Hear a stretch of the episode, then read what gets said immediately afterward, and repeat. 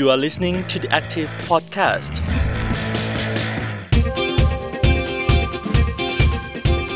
สวัสดีคุณผู้ฟังค่ะ ยินดีต้อนรับเข้าสู่ช่วงเวลาของ The Active Podcast นะคะ ดิฉันอรุชิตา อุตมะโพคิน วันนี้จะชวนกันวิเคราะห์เรื่องร้อนๆค่ะ แน่นอนว่าในเวลานี้ถ้าบอกว่าเรื่องร้อนเนี่ยคงมีหลายเรื่องนะคะ ไม่ว่าจะเป็นเรื่องของโควิด -19 แบบโอมิครอนที่กลับมาระบาดแล้วก็มีตัวเลขที่พุ่งสูงขึ้นเรื่อยๆนะคะ รวมถึงโรคระบาดในสัตว์ที่ได้ส่งผลให้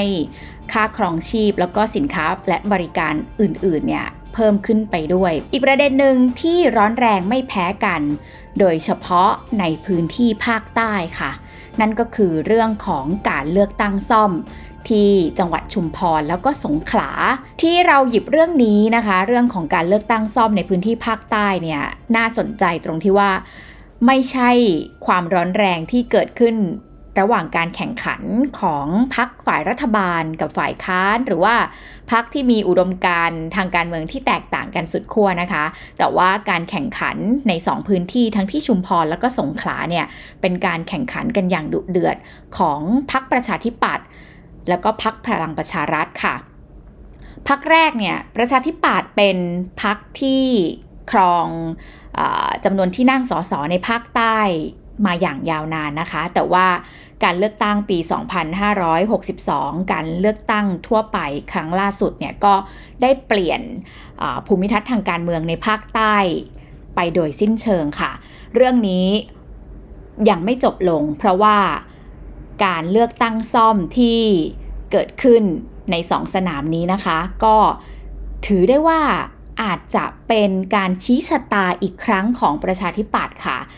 และดูว่าภูมิทัศน์ทางการเมืองของภาคใต้นั้นพักประชาธิปัตย์เป็นพักของคนใต้เนี่ยแนวทางแบบนี้ยังใช้ได้หรือไม่ในการเลือกตั้งซ่อมครั้งนี้ แน่นอนว่าจะมีผลต่อการเลือกตั้ง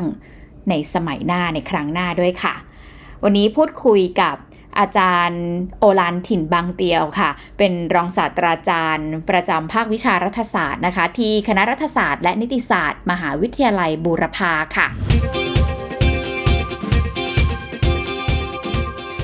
ค่ะ สวัสดีอาจารย์โอลานนะคะ ครับ สวัสดีครับคุณแอนครับ ค่ะ อาจารย์โอลานเป็นคนที่ติดตามบรรยากาศทางการเมือง ไม่ใช่แค่การเมืองระดับท้องถิ่น แต่ว่าอาจารย์เนี่ยติดตามแล้วก็วิเคราะห์การเมืองระดับชาติ การเลือกตั้งในระดับพื้นที่มายาวนานด้วยนะคะ ในงานวิจัยงานวิชาการของอาจารย์เนี่ยก็ก็วิเคราะห์ไว้ แบบน่าสนใจ ทีนี้อยากจะโฟกัสมาที่ประเด็นของภาคใต้ค่ะ เพราะว่าน่าสนใจในมิติของการเมืองแบบปักใต้ แบบที่เมื่อก่อนเราจะพูดถึงประชาธิปัตย์ค่อนข้างมากอะค่ะ อาจารย์มองว่าลักษณะของการส่งเลือกตั้งซ่อมครั้งนี้ค่ะ ที่ประชาธิปัตย์เองเนี่ยก็มีน้ำเสียงแบบกึ่ง น้อยอกน้อยใจ กึ่งแบบว่าพูดเรื่องมารยาททางการเมืองกับพรรคพลังประชารัฐทั้งทั้งที่เป็นพรรคร่วมรัฐบาลเหมือนกัน อาจารย์อ่านสัญญาณตรงนี้ยังไงบ้างคะสัญญาณของพรรคร่วมหรือว่ามารยาททางการเมืองนะครับที่ไปพรรคประชาธิปัตย์พยายามจะส่งสัญญาณถึงพรรคประชาพลังประชารัฐนะครับ แล้วรู้เหมือนพรรคพลังประชารัฐจะไม่ค่อยความสำคัญกับประเด็นเนี้ยผมมองไปถึงนะครับอ่าพรรคพลังประชารัฐคงประเมินสถานะนะครับ ทางการเมืองของรัฐบาลหลังจากนี้ นะครับว่ามันอาจจะมีนะครับจุดที่พรรคพลังประชารัฐเห็นว่าเป็นจุดที่น่าจะนะครับสมบูรณ์แล้วนะครับในเรื่องของการเป็นรัฐบาลถ้าเมื่อนะครับอ่าพรรคพลังประชารัฐเห็นว่ามันเดินมาถึงในจุดที่เขาต้องการสัมพันธภาพระหว่างนะครับพรรคร่วมรัฐบาลเนี่ยนะครับก็ไม่มีความจำเป็นอีกต่อไป เพราะฉะนั้นนะครับคำพูดที่บอกว่ามารยาททางการเมืองนั้น ไม่มีความจำเป็นสำหรับสำหรับพรรค พลังประชารัฐในเวลานี้ บวกกับนะผมเชื่อว่าพรรคพลังประชารัฐคงจะมีข้อมูลในการทำวิจัยในการลงพื้นที่ว่าพรรคประชาธิปัตย์ครับอยู่ในภาวะถดถอย ทั้งในตัวบุคลากรของพรรคในระดับชาตินะครับในการบริหารพรรครวมถึงนะครับในพื้นที่การเมือง โดยเฉพาะพื้นที่การเมืองในพื้นที่ยุทธศาสตร์นะครับมาสงขลาก็ดีชุมพรก็ดีนะครับ ซึ่งถ้าดูจากผู้สมัครของพรรคประชาธิปัตย์เนี่ย หรือว่านะครับไม่ธรรมดาทั้งสองเขตชุมพรเนี่ยนะครับคนที่สมัครนะครับก็คือคุณอิสระพงษ์มากอิมไพหรือว่าเสียโบสนะครับก็ถือว่ามีตระกูลนะครับจุลใสสนับสนุนเป็น backup ซึ่งจุลใสเองก็คือบ้านใหญ่ของชุมพรเดียวกันของจังหวัดสงขลาเนี่ยคุณนายน้ำหอมชื่อก็อาจจะไม่เป็นที่รู้จักในทางสาธารณะมากนัก แต่สำหรับคนสงขลารู้หรือว่าคุณนายน้ำหอมคือภรรยานะครับของนายกชายนะครับเดชอิศม์ทองขาว ซึ่งเป็นสสหนึ่งสมัยแค่นั้นเอง แต่ก้าวมาเป็นรองหัวหน้าพักรับผิดชอบภาคใต้ ซึ่งแสดงว่าเขาก็ต้องไม่ธรรมดาเหมือนกัน แต่พักพลังประชารัฐกล้าที่จะลงสมัครแข่งขัน ซึ่งพลังประชารัฐคงจะประเมินว่าเขาก็น่าจะมีโอกาสชนะเช่นเดียวกัน ถึงแม้ว่าคู่ต่อสู้เขาอาจจะเป็นนะครับกลุ่มการเมืองที่ทรงบารมีในพื้นที่ครับ จารย์คะมีเสียงหนึ่งที่พูดบ่อย อย่างเช่น คุณสาธิตวงหนองเตยเนี่ย แกให้สัมภาษณ์ทั้งในสื่อเอง หรือว่าแกปราศัยที่สวีด้วยนะคะ แกเน้นคำว่า พอเป็นพักใหญ่ก็จะใช้คำว่ามารยาททางการเมือง แต่พอเป็นพักรองแบบประชาธิปัตย์คือประชาธิปัตย์อาจจะประเมินตัวเองแล้วแหละว่าตัวเองเนี่ยแต้มต่อเนี่ยสู้พลังประชารัฐไม่ได้ ก็มองว่าเป็นเรื่องของการแข่งขันกันในระบอบประชาธิปไตยที่ทุกพักสามารถแข่งได้ อาจารย์มองสัญญาณแบบนี้ที่เวลาที่พักพลังประชารัฐพูดด้วยเหตุผลหนึ่งประชาธิปัตย์มองด้วยอีกแว่นหนึ่งอาจารย์มองว่าไอ้ความสัมพันธ์แบบนี้ค่ะ โดยเฉพาะการพูดจากจากปากของคุณสาธิต ซึ่งเป็นผู้อำนวยการเลือกตั้งซ่อมครั้งนี้ที่ชุมพรด้วยอาจารย์ประเมินเรื่องนี้ยังไงคะพูดแบบนี้คือมันพูดแก้เกี่ยวคือผู้ให้ส่งส่งสัญญาณไปแล้วเขาก็ไม่ตอบรับก็จำเป็นต้องหาเหตุผลนะครับในการที่บายว่าไม่เป็นไรก็สู้กันในวิถีทางประชาธิปไตยแต่มันจะซ้อนซ้อนกลับไปถึงสัมพันธภาพของพรรคร่วมรัฐบาลหลังจากนี้และคิดว่าถ้าเลือกตั้งครั้งหน้าพรรคพลังประชารัฐกลไกทางการเมืองที่เขามีอยู่ นะครับเครือข่ายที่เขามีอยู่ ทรัพยากรที่เขามีอยู่ยังสามารถที่จะมีโอกาสนะครับกลับมาเป็นรัฐบาลได้ ในขณะเดียวกันพรรคประชาธิปัตย์นะครับคงจะสร้างเงื่อนไขหลังจากคงจะสร้างเงื่อนไขเพื่อให้เกิดการยุบสภาเร็วขึ้น เพราะว่าถ้าเที่ยวนี้นะพรรคพลังประชารัฐชนะ ครับผมคิดว่าประชาธิปัตย์จะเป็นตัวแปรสำคัญในการเร่งให้เกิดการยุบสภา เพราะประชาธิปัตย์คงต้องเอาคืนพรรคพลังประชารัฐแน่ ว่าในสนามการเลือกตั้งซ่อมนะครับพยายามจะขอพื้นที่รักษาหน้ารักษาเกียรติให้กับคุณจุลินลักษณะวิสิทธิ์พรรคพลังประชารัฐจะหักหน้าขนาดนี้นะครับ ถ้าชนะเลือกตั้งนะผมคิดว่าประชาธิปัตย์ก็จะเป็นเงื่อนไขหนึ่งของการนำไปสู่การยุบสภา เพราะว่าอะไรในสถานการณ์ปัจจุบันเนี่ยพรรคร่วมรัฐบาลเองนะครับ หรือว่าพรรครัฐบาลเองเนี่ย หลายหลายการประชุมนี้ยังล่มซึ่งวิบก็ทำงานได้ไม่เต็มศักยภาพ แต่ถ้าเกิดว่าหลังจากนี้ไปประชาธิปัตย์สร้างเงื่อนไขอาจจะไม่เข้าร่วมประชุม อาจจะทำให้องค์ประชุมไม่ครบก็เป็นปัจจัยเร่งให้เกิดการยุบสภาเห็นไหมครับนี่คือจะเป็นเรื่องของการเมืองหลังจากการหลังจากการเลือกตั้งส้มมาผลจะเป็นไปในทิศทางนะครับ อาจารย์คะแต่ว่าที่ผ่านมาเนี่ยเท่าที่สังเกตเห็นตั้งแต่การเลือกตั้งซ่อมครั้งแรกๆโดยเฉพาะรอบที่นครมั้งคะที่พลังประชารัฐก็ชนะในภาคใต้เนี่ยค่ะ ก็มีสัญญาณแบบนี้จากคนประชาธิปัตย์หลายครั้งนะคะว่าโอ้เนี่ยถ้าแบบยังไม่เห็นหัวกันแบบนี้เนี่ยคอนเวิร์ตแน่เดินทางใครทางมันแน่ แต่ว่าในขณะเดียวกันเนี่ยสัญญาณหนึ่งที่คนของประชาธิปัตย์ส่งอยู่บ่อย ๆ ก็คือ ถึงแม้จะดูเข้ากันยาก กับกับพลังประชารัฐในแง่ของการทำงานการเมืองในพื้นที่เนี่ยค่ะแต่ว่าก็ยัง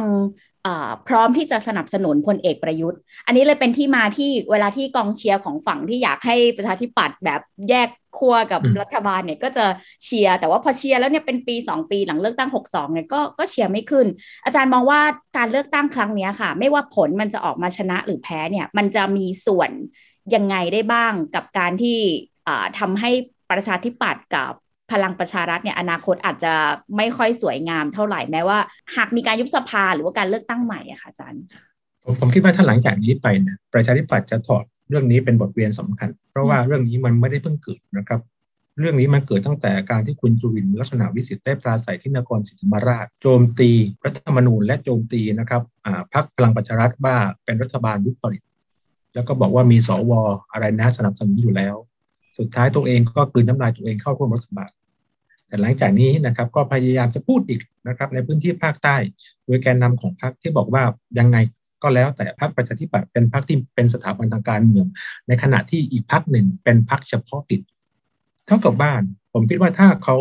เมื่อพูดย้ำแบบนี้หลายหลายครั้ง แต่ถ้าพอถึงจุดหนึ่งเข้าไปร่วมรัฐบาลเนี่ย ผมคิดว่าจะทำให้ประชาธิปัตย์ตกต่ำแต่หลังจากนี้ไปถ้ามันมีการยุบสภาจริงผมคิดว่าในสมการทางการเมือง ประชาธิปัตย์อาจจะไม่เข้าร่วมแล้ว เพราะว่าจะต้องยังแสดงจุดยืนทางการเมืองที่ชัดเจนแล้วไม่ใช่ว่าพูดไปอยากหนึ่งทำอย่างหนึ่งประชาชนก็อาจจะรู้สึกถดถอยมากขึ้น และในขณะเดียวกันผมก็ประเมินว่าพรรคพลังประชารัฐเองก็ไม่เอาประชาธิปัตย์ในสมการในการจัดตั้งรัฐบาลด้วย เพราะว่าถ้าเขายังแคร์ประชาธิปัตย์นะครับ ผมคิดว่าเที่ยวนี้เขาก็ต้องให้เกียรติกันบ้างในทางการเมือง ซึ่งผมมองไปไกลว่า ถ้ามันมีการเลือกตั้งหรือมีการยุบสภาจริง ๆ การจัดตั้งรัฐบาลหน้าประชาธิปัตย์จะไม่ได้มีโอกาสเข้าร่วมรัฐบาลด้วย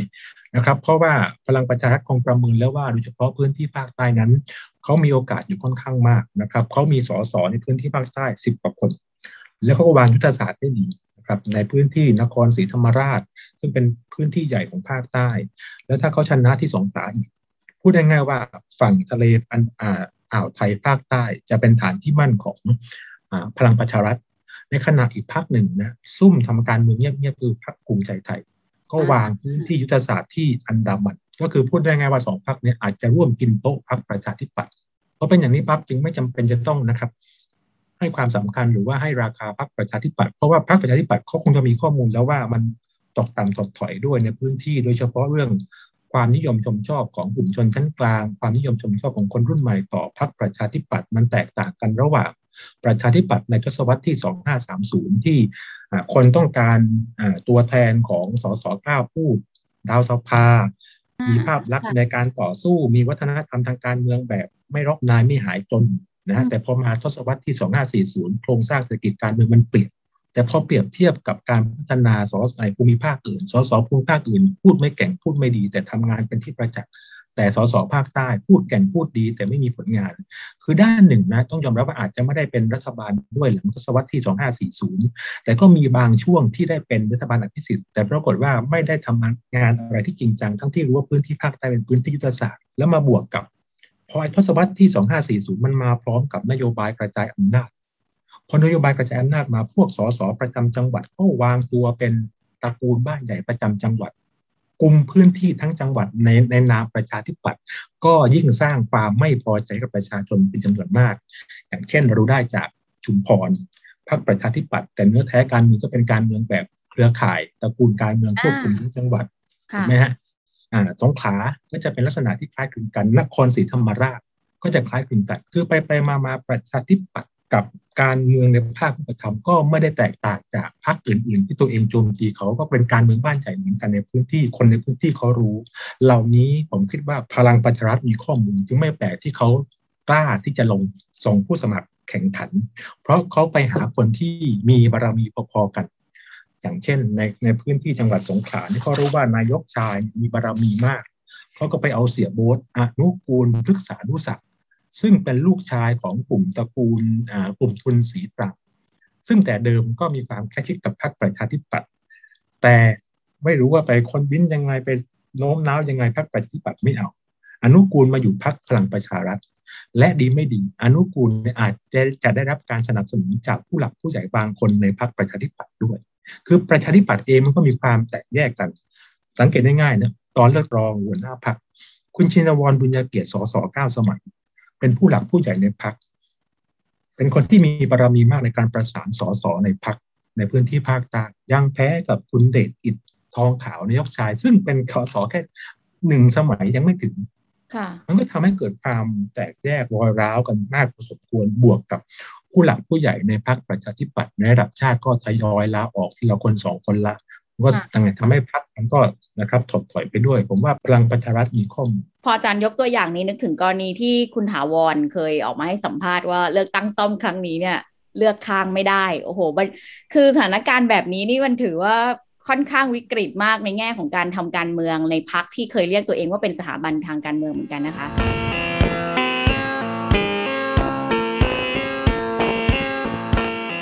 อะไรทำให้ประชาธิปัตย์เนี่ยยอม ให้พักเนี่ยเดินมาถึงจุดนี้คะจุดที่ผู้หลักผู้ใหญ่ ผู้มีเคยมีบารมีโดยเฉพาะในพื้นที่ภาคใต้เนี่ยลาออกจากพักแล้วก็หรือแม้กระทั่งคนที่ประชาธิปัตย์เคยให้คุณค่ามากอย่างอย่างสสวิทูลที่อีสานเนี่ยอาจารย์มองว่าประชาธิปัตย์ทำไมถึงยอมตกอยู่ในสภาพนี้คะคือผมคิดว่าประชาธิปัตย์ปรับตัวไม่ทันกับการเปลี่ยนแปลงในทางเศรษฐกิจ แล้วก็ไม่สามารถสร้าง นโยบายที่โดดเด่นเป็นตัวของตัวเองนะครับ ในการที่จะเสนอกับประชาชนนั่นคือเรื่องที่หนึ่งเป็นสองปัญหาเรื่องนะครับ ปัญหาภายในของพรรคประชาธิปัตย์นะครับ ที่ตัวละครที่เข้ามาหลังนะครับ ทศวรรษที่ 2540 มันไม่มันไม่ได้เป็นนักการเมืองในความหมายของนักอุดมการนักต่อสู้อีกแล้ว แต่มันคือกลุ่มธุรกิจการเมือง ซึ่งไม่แตกต่างจากพรรคอื่นๆพอเข้ามาอย่างนี้ปั๊บ เกิดกลุ่มที่ยังคงเป็นผู้หลักผู้ใหญ่ แต่ยังอิงอยู่กับการเมืองแบบเดิม ที่ยังเชื่อว่าประชาธิปัตย์ต้องสู้ในแนวทางการต่อสู้แบบเดิม ในขณะที่กลุ่มใหม่เข้ามาต้องการต่อรองต้องการเข้ามาพื้นที่นะครับ ในการที่จะใช้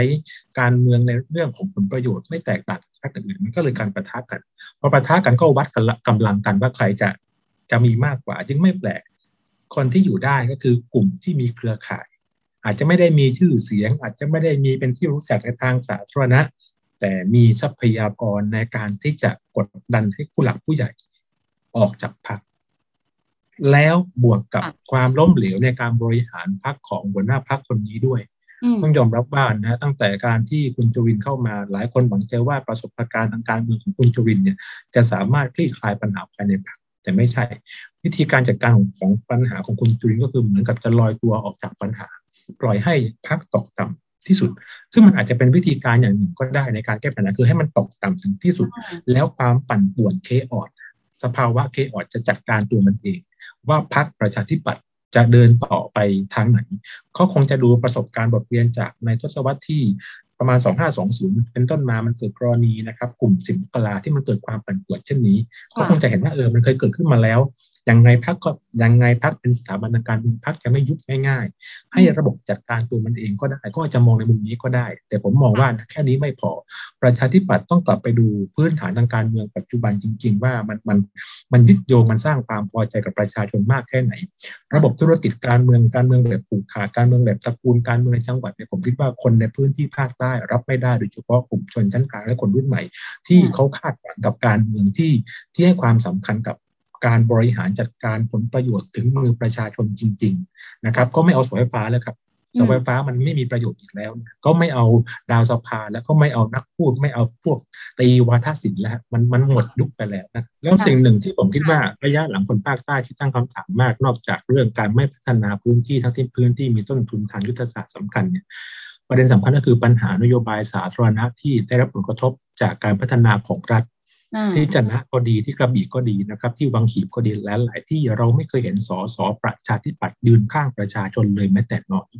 ประชาธิปัตย์สงวนท่าทีและอาจจะมีใจให้กับรัฐบาลและนายทุนด้วยซ้ำในขณะที่ลงเลือกตั้งก็บอกว่าตัวเองจะยืนข้างประชาชน เรื่องนี้เขาจำเรื่องนี้เขาจด และเรื่องนี้เขาเจ็บ และมันจะส่งผลต่อการเลือกตั้งในครั้งหน้าด้วยเพราะว่าภาคประชาชนผ่านโซเชียลมีเดียเนี่ยมันเติบโตขึ้นมาก แล้วก็เห็นนะเห็นพฤติกรรมสอสอพรรคประชาธิปัตย์ ที่กระทำต่อประชาชน อย่างเช่นในจังหวัดสงขลาเนี่ยถึงแม้ว่าพื้นที่จะนะอาจจะไม่ได้เป็นเขตอยู่ในเขตเลือกตั้งที่ 6 ก็จริง แต่แรงกระเพื่อมจากพื้นที่จันนะเนี่ยมันตอกลิ่มนะครับแทง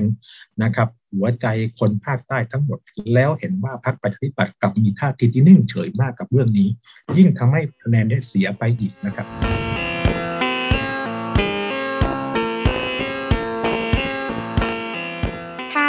โฟกัส ที่ภาคใต้เนี่ยค่ะ นอกจากพักรัฐบาลอย่างพักประชาธิปัตย์แล้วก็พลังประชารัฐที่น่าจะแข่งกันดุเดือดในสนามเลือกตั้งซ่อมนี้ ยังมีอีกพักหนึ่งที่ถึงแม้ยังไม่มีสอสอนะคะ แต่ว่าด้วยภาพหรือบุคลิกของพักนี่ก็อาจจะยังแยกไม่ขาดจากความเป็นสไตล์ประชาธิปัตย์ก็คืออย่างพักกล้าแบบนี้ค่ะอาจารย์ อาจารย์มองว่าพักกล้าในพื้นที่ภาคใต้เนี่ยจะมีความสามารถ ในการแบ่งคะแนนของคนที่แน่นอนแหละว่าไม่เลือกฝ่ายค้านแน่นอนอะอาจารย์มองมองกลุ่มเป้าหมาย หรือว่ากลุ่มคนกลุ่มคะแนนที่จะเลือกพักกล้าเป็นเป็นคนกลุ่มไหนอะคะพักกล้าเนี่ยผมคิดว่าการเขาที่คือต้องรับว่าเขากล้าที่จะส่งทั้งชุมพรนะครับ และทั้งสงขลาซึ่งถ้าดูจากประเมินจากนะครับ ว่าจะมีโอกาสชนะหรือเปล่าเนี่ยผมคิดว่าทุกคนคงจะฟันตรงตรงกันบ้านนะ อาจจะยาก แต่ที่เขากล้าเนี่ยผมคิดว่าเที่ยวนี้เขาต้องการเพียงแค่ทดสอบประเมินแนวทางยุทธศาสตร์ทางการเมืองพรรคกล้าที่พยายามจะขายสิ่งที่แตกต่างจากพรรคก้าวไกล พยายามจะขายสิ่งที่แตกต่างจากพรรคประชาธิปัตย์และแตกต่างจากพรรคพลังประชารัฐ ถึงแม้ว่าเขาจะอาจจะไม่ได้คะแนนเยอะนะครับหรืออาจจะไม่ได้ชนะการเลือกตั้งแต่มันเป็นการทดสอบว่าไอเมนูนี้ concept นี้คนภาคใต้โอเคไหม ก็คือถ้ามันมีโอกาสถ้ามันสุดคือเพราะมันเคยเห็นมาแล้วนะตอนที่ยังไม่แก้อ่าตอนที่เลือกตั้งซ่อมที่นครศรีธรรมราชค่ะพรรคกล้าเกือบชนะนะอ๋อถ้ามีโอกาสนะตอนนั้นถ้ามันเป็นรัฐธรรมนูญวิธีการเลือกตั้งแบบเดิม แล้วทำแบบเดิมก็คือใช้นโยบายใช้ concept ในการบริหารแบบใหม่ พุ่งตรงต่อคนรุ่นใหม่ พุ่งตรงต่อชนชั้นกลางที่อาจจะเห็นว่าพรรคกล้าไม่ take side หรือว่าไม่ hardcore แบบก้าวไกล อาจจะเป็นทางเลือกที่ภายใต้ความเบื่อหน่ายของประชาธิปัตย์ความภายใต้พรรคเฉพาะกิจแบบพรรคพลังประชารัฐผมคิดว่านี่คือการประเมินของเขา ก็คือเขาไม่ได้คาดหวังแต่ประเมินว่ายุทธศาสตร์นี้ยังขายต่ออีกได้ไหม ถ้ามันขายต่อได้ ผมคิดว่าเขาจะพัฒนาต่อ แล้วก็จะหาคนมีบุคลิกภาพ หรือว่าคนที่มีเครือข่ายในท้องถิ่น ซึ่งเขาก็พยายามจะทำนะอย่างเช่นถ้าดูจากสงขลาเนี่ยค่ะเขาส่งทนายอามพงศธรสุวรรณรักษา เป็นทนายอาสาจิตอาสาที่ ยังไม่มียังไม่เคยลงสนามทางการเมืองแต่ก็เป็นคนที่มีคนรู้จักอยู่ บวกกับต้องการดูว่าเครือข่ายพันเอกสุชาติ จันทรโชติกุลเนี่ยซึ่งเป็นเพื่อนของพันเอกประยุทธ์เนี่ยอ๋อยังสามารถทำงานได้ไหมในสงขลาค่ะอะหรือในที่ชุมพรเนี่ยค่ะเขาไปเอานะหลายคนอาจจะไม่รู้ผมไปหาข้อมูลมาก็คือไปเชิญผู้กำกับหน่วยพลพันตำรวจเอกทศพลโชติคุตหรือว่าโชติคุตนะครับ ค่ะ เป็นคนบางไผ่ เป็นคนชุมพรอ๋อแต่มาเติบโตมาเป็นนายตำอดีตนายตำรวจติดตามของของคุณกรณ์เองค่ะซึ่งก็มีสองคนเนี่ยมีภาพลักษณ์คล้าย ๆ กันก็คือเป็นคนรุ่นใหม่ อายุ 40 ต้นๆนะครับ แล้วก็เป็นคนที่ยังไม่เคยมีประสบการณ์ทางการเมืองแต่ภาพลักษณ์ดี ผมคิดว่านี่คือจุดขาย เช่นเดียวกันในขณะเดียวกันพรรคก้าวไกลถ้าพูดแล้วก็ต้องพูดด้วยเพื่อความเป็นธรรมว่าพรรคก้าวไกลเองเขาคงจะไม่ไม่ไม่ไม่ไม่ไม่หวังผลที่จะชนะหรือมันชนะยากแต่มันเป็นการประเมินเช่นเดียวกันว่าพรรคก้าวไกล จุดยืนของเขา โดยเฉพาะจุดยืนที่อย่างเช่นในชุมพรนี่น่าสนใจมากค่ะชุมพรโดนโจมตีอย่างหนักนะครับ จากฝ่ายตรงข้าม โดยเฉพาะอืมการส่งคุณวรพลค่ะนะครับอนันตศักดิ์หรือว่าโอ๊ตซึ่งเป็นนักกิจกรรม แล้วก็มีจุดยืนที่ชัดเจนเรื่องการปฏิรูปสถาบันพระมหากษัตริย์ เป็นเรื่องที่มองได้สองมุมอืมมองมุมจากฝ่ายตรงข้าม โจมตีโอ๊ตแต่มองอีกมุมหนึ่งว่านี่คือเป็นการทดสอบ ทฤษฎีของพรรคก้าวไกลเลยว่า ที่เขาเชื่อว่าการเมืองเปลี่ยนไปแล้ว ปัจจุบันที่ชุมพรเปลี่ยนหรือไม่ ประเด็นก็คือถ้าเกิดว่า คุณโอ๊ตถึงแพ้ แต่แพ้ด้วยคะแนนอย่างมีนัยยะสำคัญ มันทำให้เห็นมันจะทำให้เห็นว่าคนในพื้นที่ภาคใต้หรือว่าคนรุ่นใหม่ในพื้นที่ชุมพรเป็นอย่างน้อยเนี่ย สนใจนโยบายของก้าวไกล ไม่ว่าจะเป็นหนึ่งหนึ่งสองปฏิรูปสถาบันกษัตริย์ หรือว่ารัฐสวัสดิการ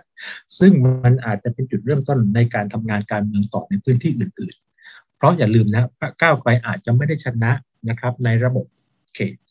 แต่ถ้าทำนโยบายดีๆ บนฐานคะแนนดีๆ ก้าวไกลอาจจะมีปาร์ตี้ลิสต์นะฮะซึ่งนี่คือยุทธศาสตร์ใหม่ที่ต้องการส่งเพื่อไปประเมินเช่นเดียวกัน รวมทั้งในในสงขาด้วย ซึ่งคนที่ลงก็คือที่วัดดำแก้วหรือว่าตามเนี่ย คนอื่นทั่ว ๆ ไปมองว่าตามคือมือขวาของพิธาแต่ที่ผมรู้จักตามเนี่ยตามเป็นนักกิจกรรมที่ทำงานเคลื่อนไหวกับชาวบ้าน มีความรู้เรื่องที่ดินนะครับ มากนะครับ เป็นคนรุ่นใหม่ที่มีอุดมการณ์ทางการเมืองค่อนข้างสูงนะครับ แต่อาจจะยากลำบากในพื้นที่จริงแต่อย่างน้อยก็เป็นการลงพิสูจน์ว่าแนวทางของตามเนี่ย คนสงขลามองยังไงถ้าค่ะคนสงขลาคนรุ่นใหม่สงขลาเยาวชนสงขลาเห็นด้วยกับตามสักหมื่นห้าอืม ก็ชนะสำหรับปฏิริษีในครั้งหน้า ถ้ารวมกันเป็นภาพรวมประเทศ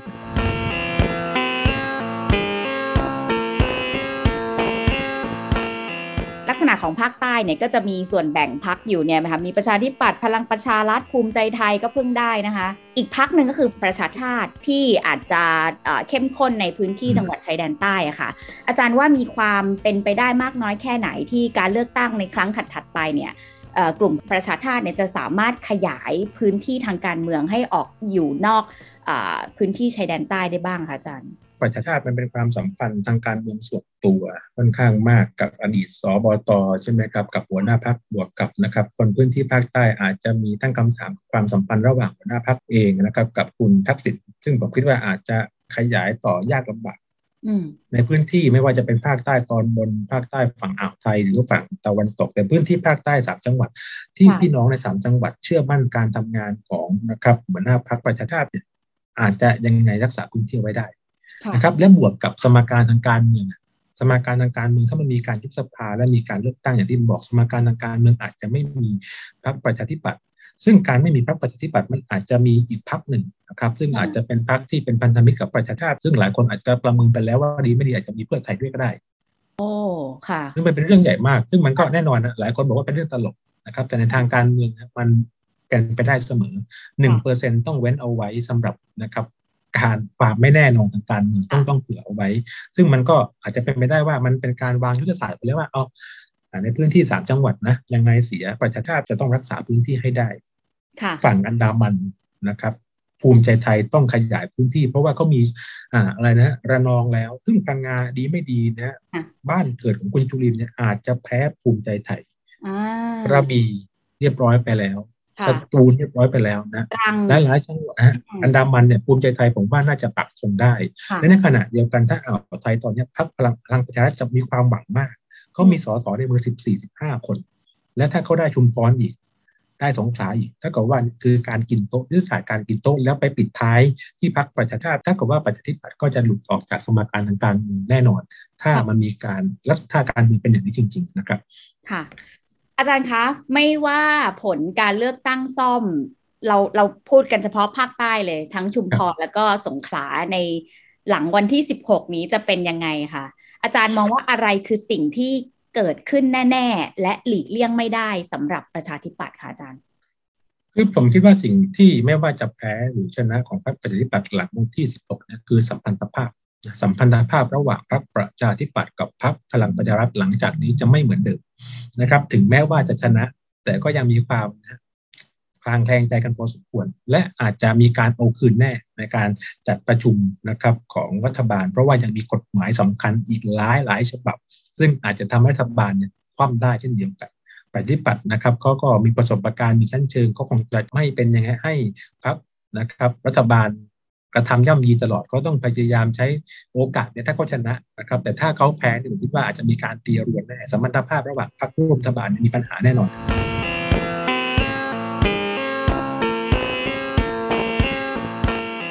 ก็เป็นการวิเคราะห์บน สถานการณ์ที่เรียกได้ว่าอยู่ในสมรภูมิทางการเมือง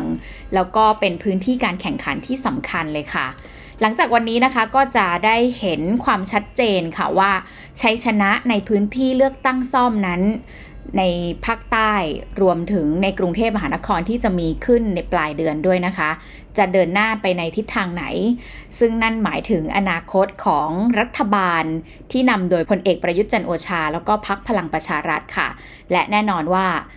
สัญญาณครั้งนี้ก็น่าจะส่งผลต่อทิศทางทางการเมืองไทย ที่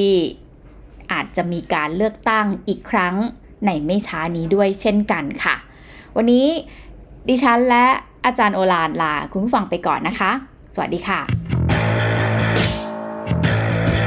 You are listening to the Active Podcast